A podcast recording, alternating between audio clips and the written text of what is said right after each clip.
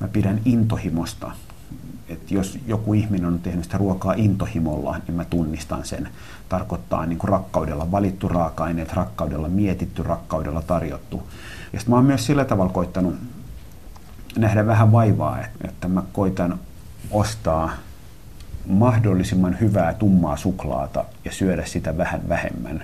Mm. Koitan ostaa tosi hyvin tehtyjä pienpanimo-oluita ja juoda niitä vähän vähemmän. Ostaa hyviä juustoja ja, ja ottaa sitä niin kuin pienen palan. Koitan käyttää punaista luomumaitoa ja ottaa sitä vähän vähemmän. Eikä niin, että on niin kuin mautonta maitoa, mautonta olutta, mautonta suklaata, jotka on ehkä vähän kevy ja syödään paljon. Niin mä oon koittanut niin tietoisesti siirtyä niin kuin tähän toiseen suuntaan. Saku Tuominen, sinut tunnetaan laajimmin varmasti tänä päivänä edelleen televisiomiehenä. Sitä, se ei taida vaatteista lähteä kulmallakaan pois, mutta tällä hetkellä olet enemmänkin kouluttaja, ideoiden kehittäjä ja, ja, ja koulutus on ehkä lähinnä sydäntä. No sanotaan, että vielä enemmän kuin koulutus, niin sanoisin koulut, että mun iso intohimo on koulut. Jos mietitään TVtä, niin mä tein 20 vuotta TV-ohjelmia mutta osapuilleen 6-7 vuotta sitten lopetin kokonaan. Ja tällä hetkellä ehkä Yleisradiossa uskaltaa hiljaisella äänellä sanoa, että paitsi että en tee TV-ohjelmia, en myöskään katso TVtä. Että mä lopetin noin 4-5 vuotta sitten TV-katsomisen kokonaan ja olen nauttinut valtavasti tästä, tästä ajasta. Joskus katsoin jotain sarjoja, mutta perus, perus TVtä en katso ollenkaan. Mutta siis se, se mitä, mitä olen tehnyt nyt kolme, kolme, neljä vuotta ihan päätyönä, on, on koulujen kehittämistä. Että me autamme maailman kouluja muuttumaan. Emme ainoastaan Suomen kouluja, vaan maailman kouluja. Tämä ensimmäinen kuva me voitaisiin oikeastaan lähteä siitä, koska se liittyy hyvinkin tiukasti juuri tähän aiheeseen. Siinä lukee hundred, joka tarkoittaa sataa, mutta kun se on kirjoitettu niin, että kaksi viimeistä kirjainta on iso ja ed, joka viittaa juuri tuohon koulutukseen. Eli, eli sata ja koulutus satalasissa? Tota, no tässä kuvassa on itse asiassa kaksi tasoa syy, minkä takia mä valitsin tämän. Ja ensimmäinen taso on se, että firma, mikä, minkä olemme perustaneet ja jonka luovana johtajana itse toimin, on 100.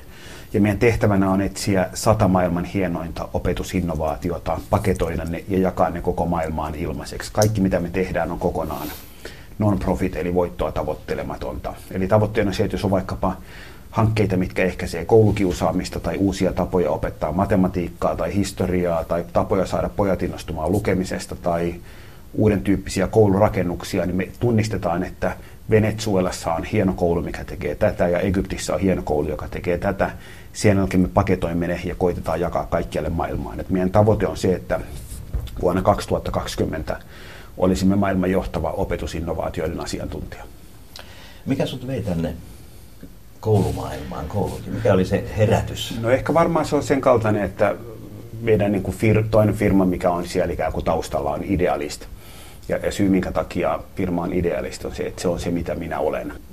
Olen ylpeästi ja suoraselkäisesti idealisti. Mun iso, iso niin kuin haave elämässä on tehdä asioita, mitkä parantavat maailmaa. Ja jos haluaa parantaa maailmaa, niin mä luulen, että niin kuin mielekkäämpää tai kiinnostavampaa aluetta aloittaa maailmanparannusta ei ole kuin koulu. Maailman koulut muuttuu koko ajan, mutta maailma muuttuu nopeammin kuin koulu. On digitalisaatio, globalisaatio, tulee uuden tyyppisiä taitoja, tulee robotiikkaa, tulee tekoälyä. Jotta koulu kykenee valmistamaan lapsia ja nuoria tulevaisuuden työelämään tai tulevaisuuden elämään, niin koulun täytyy muuttua samassa tahdissa kuin maailma. Ja se on tosi haasteellista näinä aikoina. Ja sen takia me autetaan maailman kouluja muuttumaan. Kun sä TV-maailmasta siirryt toisiin maailmoihin, näihin koulumaailmoihin, olitko idealisti jo silloin, kun teit televisio-ohjelmia? Ol, siis kyllä mä aina olen yrittänyt tehdä niin kuin sellaisia ohjelmia, mitkä innostaa mua ja mitkä, missä on joku isompi ajatus taustalla. Ja varmaan yksi syy siinä, minkä takia mä kyllästyin televisioon, oli se, että alkoi tulla yhä enemmän, että jotta firma pysyi hengissä ja pyöri, niin piti tehdä yhä enemmän sellaisia ohjelmia, mitkä eivät tuntuneet siltä, että onpa todella hienoa saada tehdä tämän kaltaista tietokilpailua alkuiltaan. Voisiko olla niin, että elämässä on muutakin kuin tämä? Halusi nähdä elämää myös ikään kuin laajemmin ja niin kuin keskittyä siihen, mitä itse intohimoisesti haluaa tehdä. Kouluissa puhutaan tosi paljon pojista tänä päivänä ja, ja poikien ongelmista. Varmasti tytöilläkin on omat haasteensa ja puhutaan kilteistä tytöistä, jotka ehkä ovat liian kilttejä. Se on, se on toisenlainen ongelma, mutta nämä poikapudokkaat on tällä hetkellä ehkä se isoin haaste kouluille. No ensimmäinen asia, mikä on hyvä Suomessa ymmärtää, on se, että tämä ei ole suomalainen haaste, vaan tämä on globaali haaste. Suomessa se on ehkä jostain syystä ehkä vähän vielä näkyvämpi kuin monessa muussa maassa, mutta tämä on ongelma kaikkialla. Koulu ei motivoi tällä hetkellä poikia. Ja mun mielestä ihan hyvä, ettei syytetä poikia, vaan voidaan myös tavallaan pohtia, että onko se nykyisen kaltainen koulu sellainen, että se innostaa, motivoi, motivoi. Ja mun mielestä poikien ei pidä muuttua, vaan koulun pitää muuttua. Mitä sanot niille, jotka sanovat, että koulusta puuttuu kuri ja vanha kunnon kuri, kuri, kuri mukaan opetukseen, niin saadaan koulu toimimaan? Niin hirveän paljon on sellaisia ihmisiä, jotka, joilla on vahva näkemys siitä, mitä koulun pitäisi olla, ja se perustuu siihen aikaan, kun he itse oli koulussa. Ja, ja musta olisi hienoa se, että ne mielipiteet, kun puhutaan niin tärkeästä asiasta kuin tulevaisuuden sukupolvista, että ne mielipiteet perustuisivat viimeisen 10, 15, 20 vuoden tutkimukseen siitä, että millä tavalla ihminen oppii. Mm. Jos mietitään oppimista, niin, niin siinä esimerkiksi sisäsyntyinen motivaatio on älyttömän tärkeä, että oppilas oppii, koska hän haluaa oppia. Yksi koulun tärkeimpiä tehtäviä olisi synnyttää rakkaus uuden oppimista kohtaan, koska totuus on se, että kun koulu, lop, niin kun koulu loppuu, niin tarve oppia uusia asioita ei katoa mihinkään – vaan kolmekymppisenä, nelikymppisenä, viisikymppisenä, niin täytyy jatkuvasti oppia.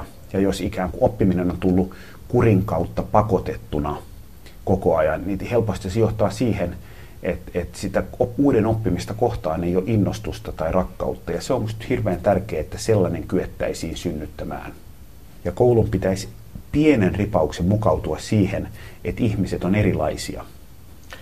Ja nyt me ollaan aika elitistisessä keskustelussa, kun puhumme Suomen koulusta. Eli Suomessahan menee kuitenkin kouluissa niin kuin yleisesti ottaen. Meitä pidetään ihannemaana, mutta meillä on niitä omia ongelmakohtia. Miten sä Saku Tuominen tiivistäisit tähän tämän koulukeskustelun päätteeksi sen, että nyt on vähän huon, huonompiakin viimeaikaisia tuloksia tullut koulusta ja on, on erilaisia ongelmia No jos mä tiivistän niin Suomen koulun haasteet, niin, niin Suomen koulun vahvuus on ollut se, että meillä on yksi maailman tasa-arvoisimpia kouluja. Et samalla tavalla kuin suomalaisessa yhteiskunnassa muutenkin, niin meillä on tämmöinen ketään ei jätetä tyyppinen filosofia, mikä on mun mielestä tosi arvokas ja hieno.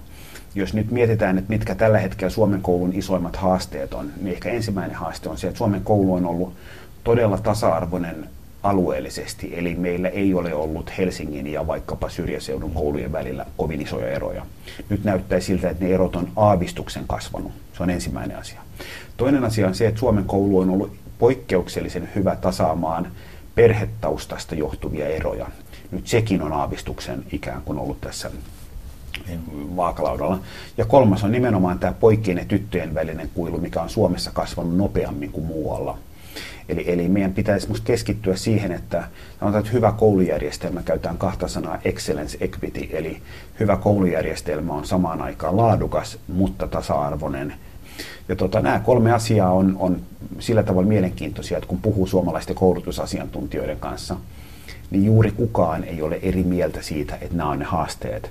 Ja minusta tärkeä asia tässä on se, että maailman koulujärjestelmä on syntynyt – teollisena aikana sata vuotta sitten, ja siinä on vahvoja liukuhihnoajattelun jäänteitä, kuten vaikkapa se, että pyritään opit, opettamaan samanikäisille ihmisille samassa tahdissa samoja asioita niin, että yksi puhuu ja muut on hiljaa.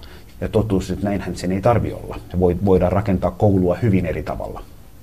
Mikäs muuten omat koulumuistot, minkälainen koululainen, minkälainen poikaoppilas Saku sinä olet? No, mä olin sen kaltainen oppilas, että koitin ikään kuin pärjätä mahdollisimman helpolla. Että se, että mulla olisi ollut iso rakkaus oppimista kohtaan, niin, niin, niin se ei pidä paikkaansa, vaan pelasin jääkiekkoa ja, ja tota, koitin optimoida niin, että miten saa riittävän hyvän arvosanan mahdollisimman vähällä työllä. Ja mä en ole hirmu ylpeä tästä filosofiasta, mutta, mutta jos rehellisiä ollaan, niin näin, näin toimin. Minkälaisia päällimmäisiä muistoja sä kaivelisit opettajista, positiivisia muistoja, parhaita opettajia? No me tehtiin esimerkiksi sellainen hanke, missä Ylekin oli mukana kehuopettaja ja kehuin siinä vaikka omaa äidinkielen opettajaa Anna-Liisa Lehtosta. Ja, ja mielenkiintoinen se, että sellaiset opettajat, mitkä olivat erilaisia. Opettajia, mitkä olivat omia itseään. Opettajia, mille jotkut ehkä jonkun verran nauro. Opettajia, millä oli jollain tavalla poikkeuksellinen tapa pitää kuria. Niin ne on ne, mitkä vuosien jälkeen on, on jäänyt mieleen. Mm. Eikö niin, että koulu voisi vähän tähänkin suuntaan ehdottomasti, ehdottomasti, persoonan merkitys? Ehdottomasti pitää, pitää, olla, pitää olla näin. Ja opettaja, musta se, että opettajat ovat persoonia, opettajat on hyviä kertomaan tarinoita, opettaja, opettajat on hyviä innostamaan lapsia, opettajat on itse intohimoisia uuden oppimista kohtaan. Nämä kaikki on tosi tärkeitä, koska jokainen ihminen oppii esimerkin kautta. Ja jos me puhutaan, että elämänikäinen oppiminen on tosi tärkeää ja opettaja itse ei halua oppia uutta, mm. niin sehän on vahva esimerkki. Ja tässä ensimmäisessä kuvassa kerro vielä lyhyesti tästä tilanteesta. No niin kuin mä sanoin, että tässä kuvassa, mä sanoin, että tässä kuvassa on, on kaksi eri tasoa. Jos mä mietin, niin kun mä oon ollut yrittäjänä koko ikäni vuodesta 89, ja joku kysyy, että mitkä on niitä hienoimpia hetkiä, niin mä muistan aikanaan Broadcasters ollut vanhassa TV-tuotantoyhtiössä, niin ne ei ollut välttämättä niitä, kun voitti jonkun palkinnon tai, tai tuli jotkut hyvät katsojaluvut, vaan mä muistan semmoisia tilanteita, että oli firman juhlat, pieni ehkä nousu humala saattoi olla, mutta sitten katsoi, että ihmiset tanssia, nauraa ja halaa ja muuten, niin ottaa vähän etäisyyttä ja, ja tota, toteaa, että on tämä hienoa, että on saanut olla luomassa jotain tämän kaltaista. Niin mä muistan edelleen sen tunteen. Ja tämä kuva on samankaltainen. Meillä oli mukana 100-tapahtuma, missä oli, oli noin sata opettajaa, jotka esittelivät niitä asioita, mitä he tekevät kouluissa. Ja, ja se oli tosi tunteenomasta. Osa siellä itki ja osa sanoi ensimmäistä kertaa, kun hän tällaiselle yleisölle saa kertoa siitä omasta työstään ja kaikki antoi aplodit toisille ja kaikki halasi ja se oli to, niin kuin tosi tunteenomasta. Ja, ja tavallaan siinäkin ottaa vähän etäisyyttä ja katsoa, että täällä ne on ja ne puhuu työstään ja ne halaa ja ne kokee ikään kuin kasvamansa ja on saanut olla ikään kuin vaikuttamassa tähän.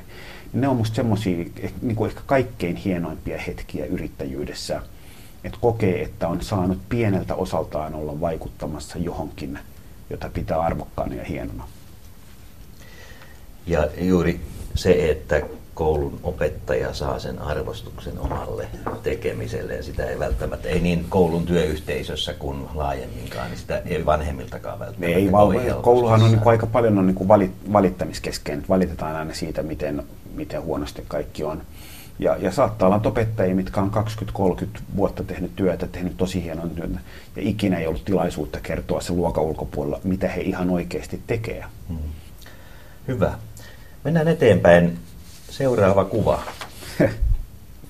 Haluatko se esitellä vai puhunko itse? No kerro tästä kuvasta on sen verran, että, että Bruce Springsteen siitä heti tunnistaa helposti, mutta tummempi hipiäinen henkilö no, on tämä, vierään. Tämä liittyy, mun, tämä on tosi tärkeä kuva ja tämä ei niin kuin, vaikka Springsteenkin on mulle ihan ollut nuorena rakas, niin, niin tota, tämän kuvan syy, minkä takia mä valitsin tämän, niin on ihan toisaalla toisaalta se liittyy firmaan ja sitten se liittyy omaan ikääntymiseen. Eli mä täytin tuossa tammikuun alussa 50 ja ää, me perustettiin Broadcasters Oy vuonna 1989, eli siitä on kohta 30 vuotta aikaa. Mm, on kauheata, miten aika, aika tota, menee. Ja mä olin silloin, oli silloin 22 vuotta, kun perustettiin firma, tosi nuori. Mm.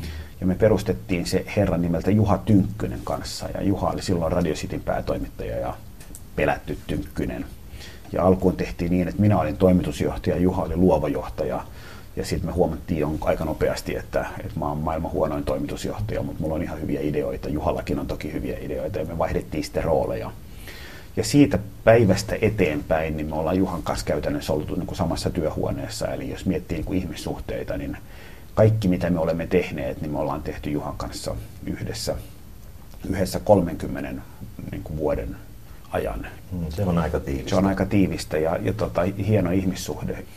Ja nyt kun mä täytin 50, niin, niin Juha, Juha piti juhlissa tosi kauniin ja hienon puheen. Ja hän oli hankkinut, nähnyt vaivaa, hän oli hankkinut tota, hän legendaarinen rock-valokuva, joku Erik Meola. Tämä on Erik Meolan valokuva Born to Run-levyn sessioista, jossa on Bruce Springsteen ja hänen ikään kuin luottoihminen bändissä, joka oli aina Clarence Clemons, joka, joka kuoli joku muutama vuosi sitten. Ja Juha näki vaivaa tavallaan pohti siihen, että mikä on semmoinen kuva, missä ikään kuin Springsteenin ja Clemonsin välillä on semmoinen niin kuin poikkeuksellisen vahva ystävyys ja lämpö ja kunnioitus ja pakottomuus. Ja sanoin, että tämä on se kuva. Ja tota, Juha antoi mulle sen kuvan niin originaalin. Liikuttui ja tota, minäkin liikutuin ja liikutun edelleen, kun niin kuin kerron tätä tarinaa ja katson tätä kuvaa. Että tämä kuva on, mikä on mulla itsellä nyt tällä hetkellä kotona siis, niin kuvastaa meidän kahden välistä niin kuin tosi vahvaa sidettä. Palataan niihin tunnelmiin, kun teillä tämä yhteistyö alkoi Juha Tynkkysen kanssa. Silloin tosiaan media oli aikamoisessa murroksessa. Oli, oli yksi paikallisradio Joo. lähtenyt liikkeelle ja, ja se toi uudenlaista tekemisen tyyliä ja varmasti si, siitä lähti myöskin ne ideat, mitä teillä oli luoda, luoda uudenlaista no ehkä se, niin kuin, no ehkä se jollain tavalla, jos mä pohdin, niin ehkä semmoinen isoin muutos, mikä me Juhan kanssa tuotiin, en halua millään tavalla liioitella niin kuin sitä, että media muuttuu ja me sen mukana. Mutta ehkä semmoinen yksi muutos, mitä me olimme tuomassa Suomen televisioon, oli tuottajakeskeinen kulttuuri. Mm. Et me oli muun muassa Ylen kanssa oli isoja päätöksiä, sanottiin, että me päätämme niin kuin, kuka lavastaa ja me hyväksymme lavastajan lavasteet. Me päätämme, kuka tekee musiikin ja me hyväksymme sen. Ja sanoin, että ei vaan lavastaja on kuningas, hän tekee. Mm. Ja mä sanoin, että ei käy, koska meillä on visio siitä, miltä tämä ohjelma näyttää. Ja käytiin isoja tappeluita tästä aikanaan ja, ja tota, muuten, mutta tällä hetkellähän nyky-TV aika pitkälle toimii sillä tavalla, että on joku visio. Ja se ei tarkoita sitä, etteikö kunnioiteta lavastajaa tai musiikin tekijää, vaan sitä, että jollain on joku niin kuin näke, näky siitä, että miltä tämä ohjelma tulee näyttämään ja ikään kuin sitten kaikki mukautuu tähän, ettei ole niin, että kaikki ihmiset tekee ihan erityyppistä toimintamallia, joka tarkoittaa myös samaan aikaan sitä, että kun tulee vaikeuksia, niin kaikki tietää, että kehen voi luottaa. Niin kuin on tällainen pahoittelen makaberia ilmaisua, on tällainen termi kuin paska valuu alaspäin, joka tarkoittaa sitä, että aina kaikki mielellään siirtää sen johonkin. Ja sitten on oltava jossain se ikään kuin takaseinä, mihin sen pitää pysähtyä. Ja mä koen, että tuottaja on aina se, ja, ja tota, on, on, se on se kulttuuri, mihin, mihin mä oon Juhan kanssa kasvanut. Tuon ajan, tai siitä lähti kehittymään pitkäaikainen brändi, niin kuin jälkeenpäin. Tätä sanaa ei paljon silloin vielä käytetty, mutta nyt käytettäisiin. Hyvät, pahat ja rumat oli varmasti brändi, no, oli, jolla oli, oli oma aikansa ja tietenkin se aika Myyttinen on jo, maine. Niin, se on enää maine, aika on jäänyt taakse, mutta mitä siitä jäi mieleen? No paljonkin. Se oli to, tosi hien, hienoa aikaa ja kun tulee torstai-ilta, niin oli semmoinen olo, että koko Suomi katsoo, vaikka mm. näinhän ei ollut, koska vain 10 prosenttia Suomen kansasta katsoo, mutta kuitenkin et, niin kuin valtavan syvä kiitollisuus, että saa tehdä joka torstai jotain näin hienoa. Samaan aikaan siitä tuli sellainen tavallaan kunnioitus tähteyttä kohtaan, eli asioita, mitkä inhottaa mua tosi paljon, on se sellaista kulttuuria tai mikä, mitä mä en omaksi, missä sanotaan, että kaikki ovat korvattavissa. Ja vastaan, että kaikki onkin korvattavissa, jos kukaan ei ole poikkeuksellinen. Ja, ja taas jos miettii, niin kuin silloin aikanaan me oli vaikkapa Sarasvua, Rantalainen, sanoi, että kaikki on korvattavissa. Vastaan, että totta kai, mutta Sarasvuon tai Rantalaisen tai Pauli Aaltosetälän, niin tiettyjen ihmisten korvaaminen on valtavasti vaikeampaa kuin joidenkin muiden. Ja sitten sanotaan, että joo joo, mutta Simo on sellainen ja tällainen. Niin totuus, että jos ihminen on jollain osa-alueella poikkeuksellinen, niin hän saattaa olla myös jollain toisella osa-alueella hieman vaikeampi kuin joku muu. Ja siitä mulle on tullut aika iso toleranssi lainausmerkeissä vaikeutta kohtaan. Joskus täytyy hyväksyä se hinta, että hän ei ole ihan tavallinen muillakaan elämän alueilla. Ja se on mun mielestä elämän hienoutta eikä ongelma. Et meillähän on Suomessa vähän semmoinen valolla semmoinen kolmen tähden kulttuuri, että, että ihminen, mikä on tosi hyvä jossain, niin on ongelma, koska hän ei ole yhtä hyvä jossain. Et jos on semmoinen ikään kuin harmaa puurtaja, mistä ei ole ongelmaa, niin se on se sellainen ihmistyyppi, mitä Suomi rakastaa. Mm.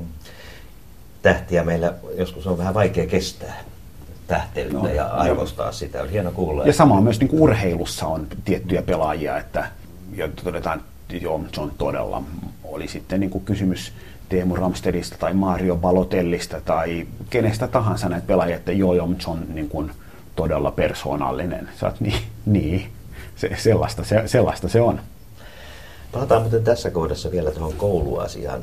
Mä olen miettinyt, että juuri tässä on aika ytimessä oleva asia, mikä kouluissa pitäisi myöskin nuoria lapsiin istuttaa. Te olette persoonia, Ehdottomasti, siis, ehdottomasti siis. Että koulu kertoo sinulle, missä sinä et ole kovin hyvä. Esimerkiksi, että en ole kovin hyvä musiikissa tai piirtämisessä tai urheilussa tai jossain muussa. Versus sellainen koulu, mikä kertoo, missä minä olen tosi tosi hyvä. Mun mielestä koulu, koulu innostaa, että Ari oli todella mahtava tässä ja tässä ja tässä, jos, niin siitä helposti lähtee semmoinen ikään kuin peloton kasvun polku. Tämä on kuusi kuvaa ohjelma ja kaksi kuvaa on käsitelty. Vieraana on Saku Tuominen ja mennään kolmanteen kuvaan. Kolmas kuva on mulle, että jos, jos me vielä palataan tuohon Juhaan Tynkkyseen lyhyesti, niin, ollut tosi mielenkiintoinen, että me ollaan niin koitettu elää aika persoonallisesti. Tehdään asioita, katsotaan mitä tapahtuu. Osa asioista toimii, osa ei toimi. Ja mä oon koittanut niin kuin miettiä sellaista, että voisiko elämää vaikka jaksottaa eri tavalla. Ja mä oon ottanut sen kaltaisen perinteen, perinteen että mä oon koittanut niin kuin luoda sellaisia niin kuin työsuhteita yrittäjänä. Mulla on totta kai vähän parempi vapaus, mutta että mä lähden aina kesäkuun ensimmäinen päivä ulkomaille – ja palaan elokuun puolivälissä, että mä oon yli kaksi kuukautta ulkomailla. Malta tietää Suomen Joo, ja, tota, ja se on niin kuin totta kai ikävä, kun Suomen suvi on hieno, mutta ja se, se on vaatinut paljon. Kun jo moni helposti sanoo, että no helppoahan sun on, kun on yrittäjä tai muuta, niin vastaan, että ei todellakaan ole helppoa. Koska esimerkiksi monet sanoi silloin, kun oli ulkomailla töissä, sanoi, että ei ole mahdollista, että saat kaksi kuukautta pois. Mä sanoin, että, että sitten sit mä en tule töihin sitten sanoin, että me ei makseta palkkaa, mutta sitten että maksa palkkaa, mutta mä oon kaksi kuukautta pois. Ja mä oon koittanut itse olla sen suhteen tosi tarkkaan. Mä oon tehnyt päätöksiä, että sinä kahtena kuukautena voin käydä puhelun ulkomaille tai Suomeen, voin olla Skypeissa, voin lähettää mailejä ja muuten, mutta en tule, en poistu sieltä. Ja syy, mikä takia se on, siitä on tullut mulle tosi tärkeä, on se, että se on se aika, milloin mä pohdin elämää. Se on se aika, milloin niin kuin mietin, että mitkä asiat tekee mut onnelliseksi. Se on se aika, milloin mä kehityn. Se on se aika, milloin mä opin uutta. Ja, ja mä luulen, että vaikkapa se, että uskaltaa lähteä kehittämään kouluja, niin se on jotenkin niin kuin tullut seurauksena tämän kaltaisesta niin kuin ajattelutavasta, että uskaltaa ottaa etäisyyttä omaan elämään. Et nyky, nykymaailmahan on sen kaltaista, että ihmiset tekee niin kuin ihan älyttömästi töitä siihen hetkeen, kun alkaa kolmen viikon loma ja sitten ikään kuin ensimmäinen viikko lomalla menee siihen, että on niin finaalissa, että nukkuu tai toipuu, ja viimeinen viikko menee siihen, että on lomalta paluu stressi. Ja, ja ikään kuin tässä niin kuin myllyssä, niin se, että kykenee kyseenalaistamaan valintoja, kykenee miettimään, mitä vielä haluaisi tehdä, kykenee elämään sellaista elämää, että on innoissaan, niin ei ole kovin helppoa. Ja sen takia tämä on ollut mulle tosi, tosi tärkeä. Ja esimerkiksi, niin kuin tässä kuvassa on kirja, niin, niin niin mulle tosi tärkeää on se, että mä huolella valitsen 15-20 kirjaa, mitkä on osa on vaat, niin kuin vaativampia kirjoja, koska mä tiedän, että en mä iltasin tai viikonloppuisin normaalin työn ohella pysty lukemaan niin kuin tosi vaativaa kirjaa. Tai pysty lukemaan niin kuin kaksi sivua. Et jos kirjassa on 500 sivua ja mä luen niin kuin kaksi sivua illalla ennen kuin nukahdan, niin ei siitä tule yhtään mitään. Jolloin mä huomaan, että mä sellaisia vaativampia kirjoja, niin mä usein luen ne niin kuin keskittyneesti siellä ja sitten mä pohdin niitä, mietin, ehkä kirjoitan jotain muistiinpanoja ja koen, että se on sellaista niin elämänikäistä kasvamista. Ja samalla tavalla niin mä oon myös kirjoittanut kymmenen kirjaa ja, ja tota, se on niin kuin kirja per kesä. Ja myös nyt ensi kesänä niin on uusi kirja, uusi kirja tulossa.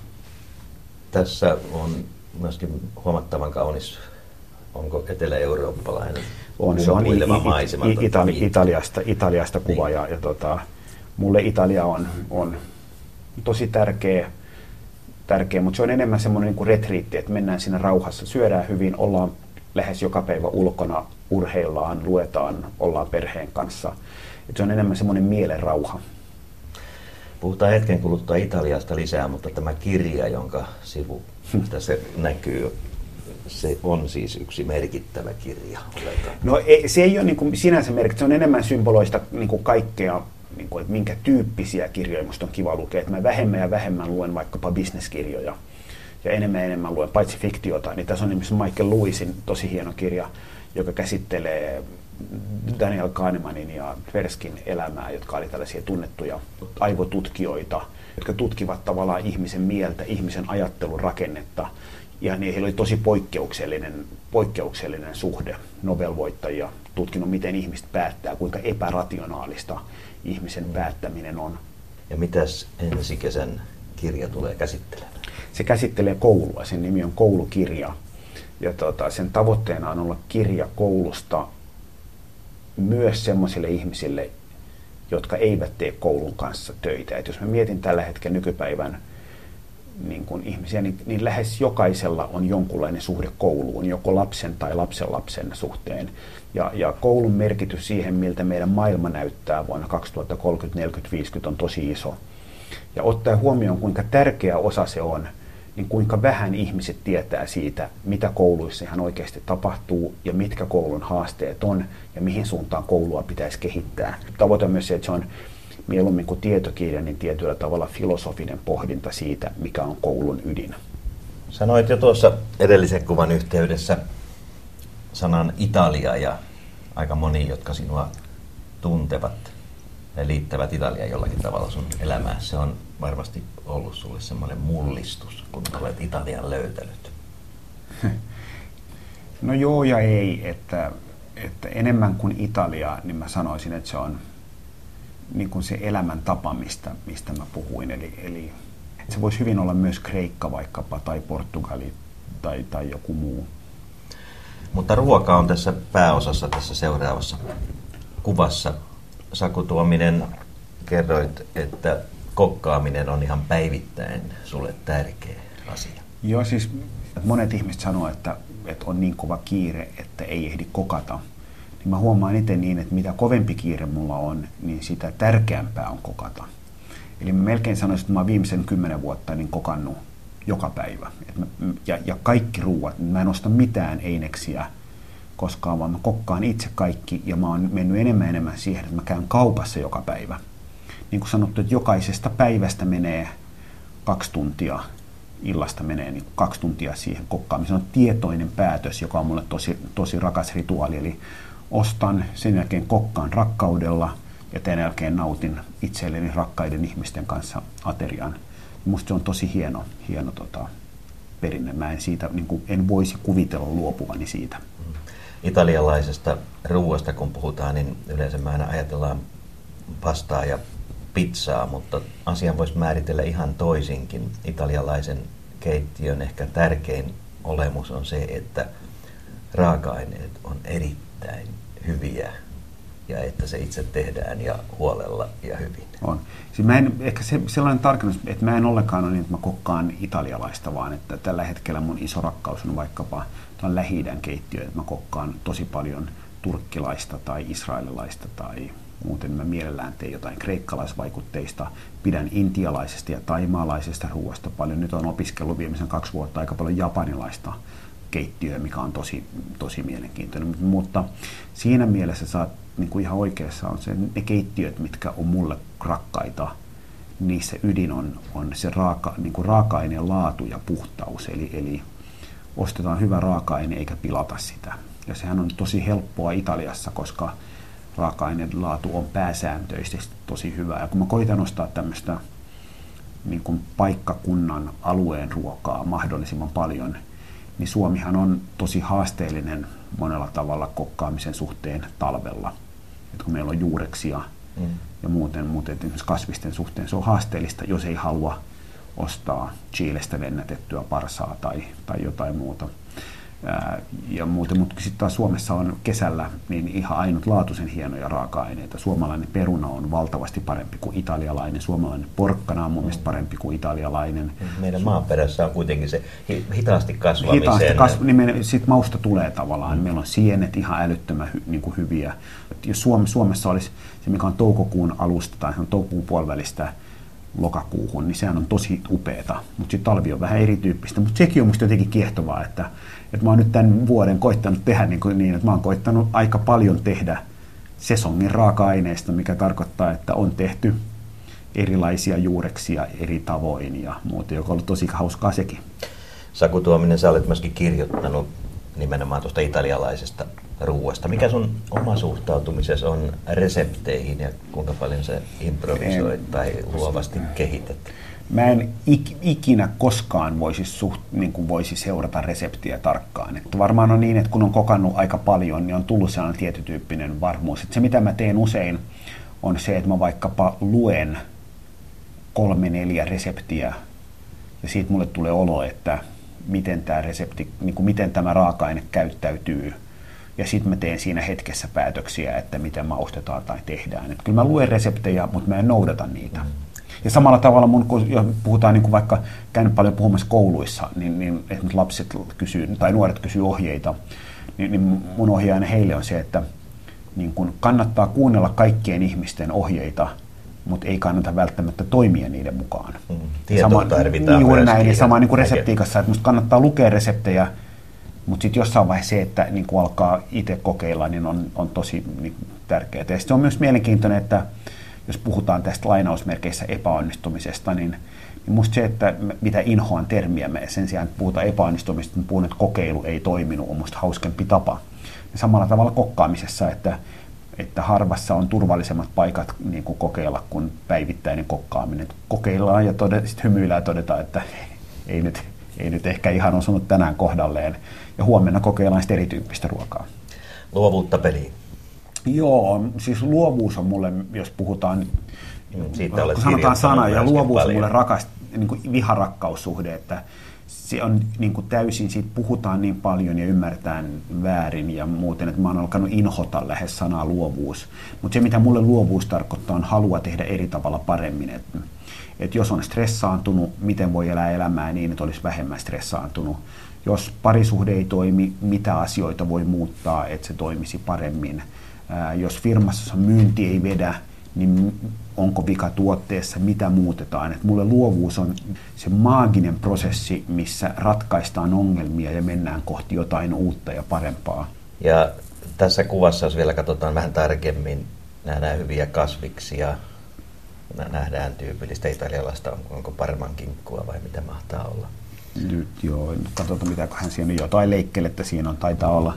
Oletko mä luulen, on varmaan, ko- mä luulen, että on varmaan koppaa toi, joka on tällainen. Just.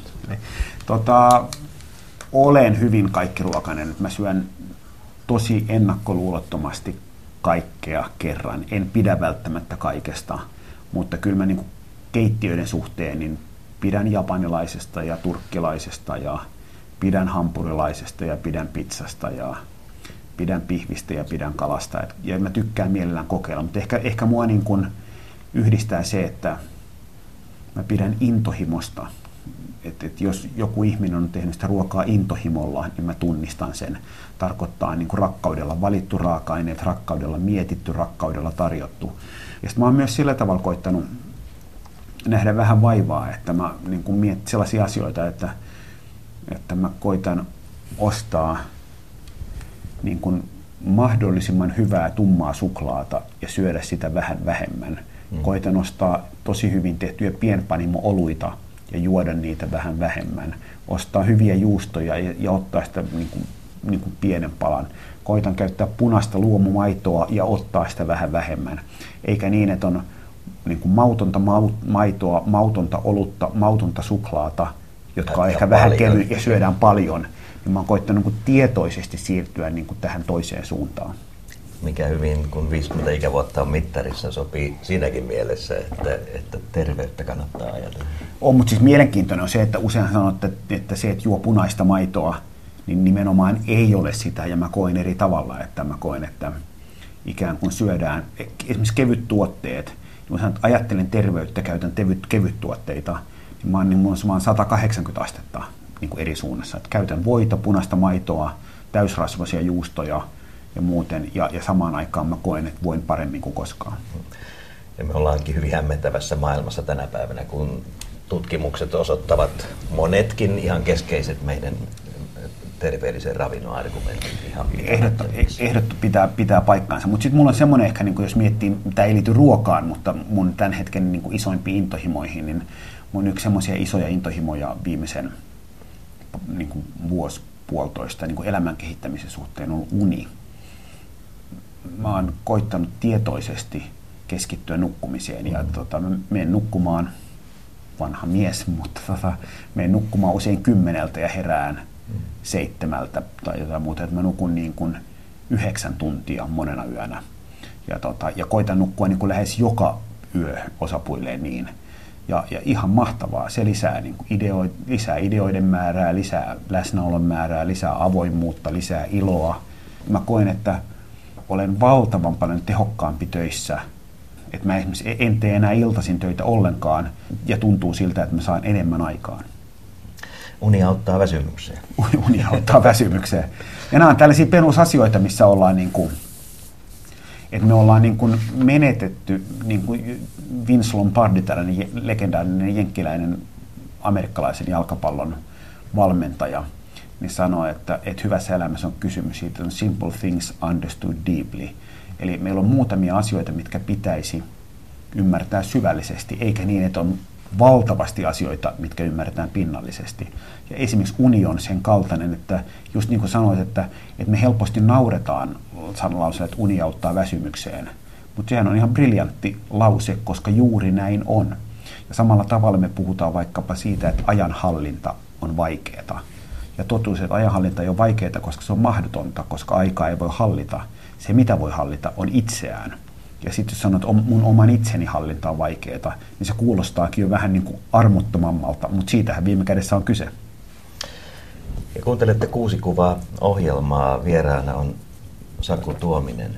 Ja me menemme viidenteen kuvaan, rakkaaseen harrastukseen. Kuvassa näkyy nuori lahjakkuus. Lahjakkuusteemakin tässä voi pulpahtaa.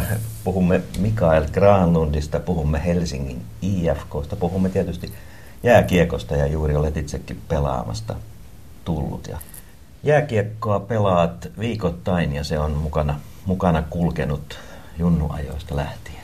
Joo, siis niin kuin aina hairahtuu tällaisen niin kuin syvällisyyden puolelle, puolelle liikaa. Mutta jos mietin, mietin sitä, että missä mun niin kuin aidot juuret on, niin kyllä yksi tosi keskeinen paikka on jääkiekkojoukkueen pukukoppi. Et mä oon pelannut viisivuotiaasta asti olin aikanaan Kiekko Espoon nuorten kapteeni 4-5 vuotta, pelasin tosi, tosissaan. Ja nyt tälläkin hetkellä pelaa harrastushengessä Pietarikadu Oilersissa on jäällä kaksi-kolme kertaa viikossa. Ja mä tykkään siitä pelaamisesta, mutta ihan yhtä paljon mä tykkään myös siitä kulttuurista ja siitä, mitä pukukopissa tapahtuu ja muuten. Ja kun siellä on meidän, meillä on Pietarikadu Oilersissa on hyvin erityyppisiä tunnettuja ihmisiä. Siellä on NHL-pelaajia, siellä on liikapelaajia, siellä on viihdemaailman tähtiä, mutta kaikki, kaikki aika hyviä pelaamaan.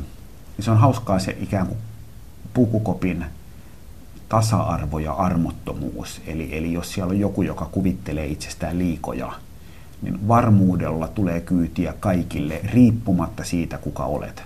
Ei, ei koskaan pitäisi kuvitella itsestään liikoja eikä liian vähän Eli, eli tavallaan sellainen, että pitää niin uskoa itseensä, pitää olla oma, oma itsensä ja samaan aikaan pitää kehittää itseironiaa ja oppia nauramaan itselleen. Ja musta tämä on semmoinen niin arvomaailma, että ei pidä kuvitella itsestään liikoja eikä liian vähän, niin se on ollut mulle tosi tärkeä, tärkeä niin kuin sekä esimiehenä että vanhempana että oman elämän suhteen, että ikään kuin luottaa itsensä ja oppii nauramaan itselleen. itselleen. Ja tota, tässä jääkiekko niin kuin kulttuuri on ollut tosi tärkeä mulle.